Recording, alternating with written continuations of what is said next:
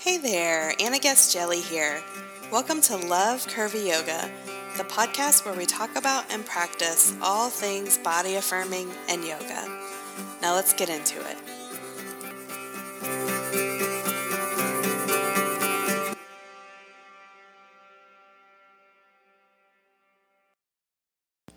Hey, welcome.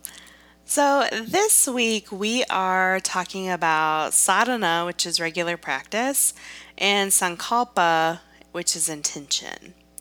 We have already talked a fair amount about regular practice here on the podcast. So, I am going to link to those episodes in the show notes rather than spend a lot of time on that today. And I mean, you know, it's going to come back around again in the future, I'm sure. so if you haven't heard those episodes, go check them out. There's some good stuff in there for you.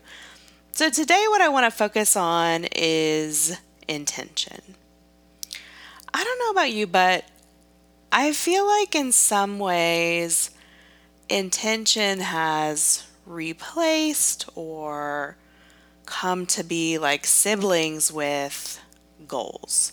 I think that's especially true if you're anywhere near the yoga or wellness communities um, in what you read online, read books about, have conversations with people about, etc. It's kind of like we all learned that we should soften up a little bit, make a little more room for the unknowable or for magic or something like that around goals. So we started setting intentions instead, or we put intentions with our goals, or vice versa. I don't know. There's kind of like a um, murky mix there.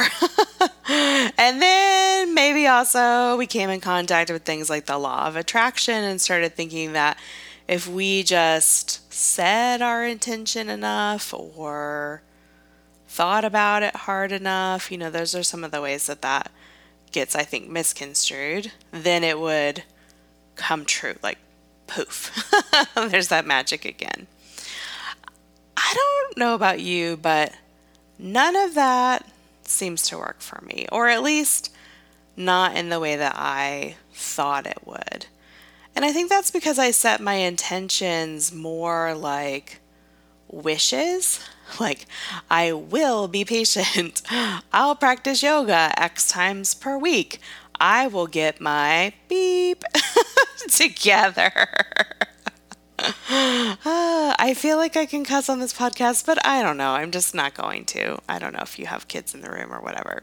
You can fill in the blank. so, in yoga, we have sankalpas, which are intentions, but which have a deeper meaning than how intention is often portrayed and conveyed these days in general. I read this really beautiful article recently about Sankalpa. I'm going to link to it in the show notes. And in it, the author said that the core practice of Sankalpa is remembering. Doesn't that just take your breath away? What this is getting at to me is that Sankalpa isn't about willing something into existence, it isn't about wishing or hoping, but rather it's about remembering our true nature. And one of my dear friends and yoga teachers, Jane House, whenever she talks about remembering, she always mentions like remember is what it is. Put back together, remember that wholeness. Remember was actually one of my words of the year a couple years ago, and I'll uh, dig up the post I had about that experience, but it was very much about that remembering, putting back together things that I knew on a fundamental level were true in my life about my own wholeness in the universe and in my body, um, but it's so easy to forget those things. And I also feel like it can feel a little bit contradictory if we, for example, want more body acceptance, and Sankalpa is asking us to remember that we're already whole. So it can feel like, wait, but do I know I'm already whole? I don't know. And I think that's all part of the work. It's living in the tension, which asks us to be present to our current experience.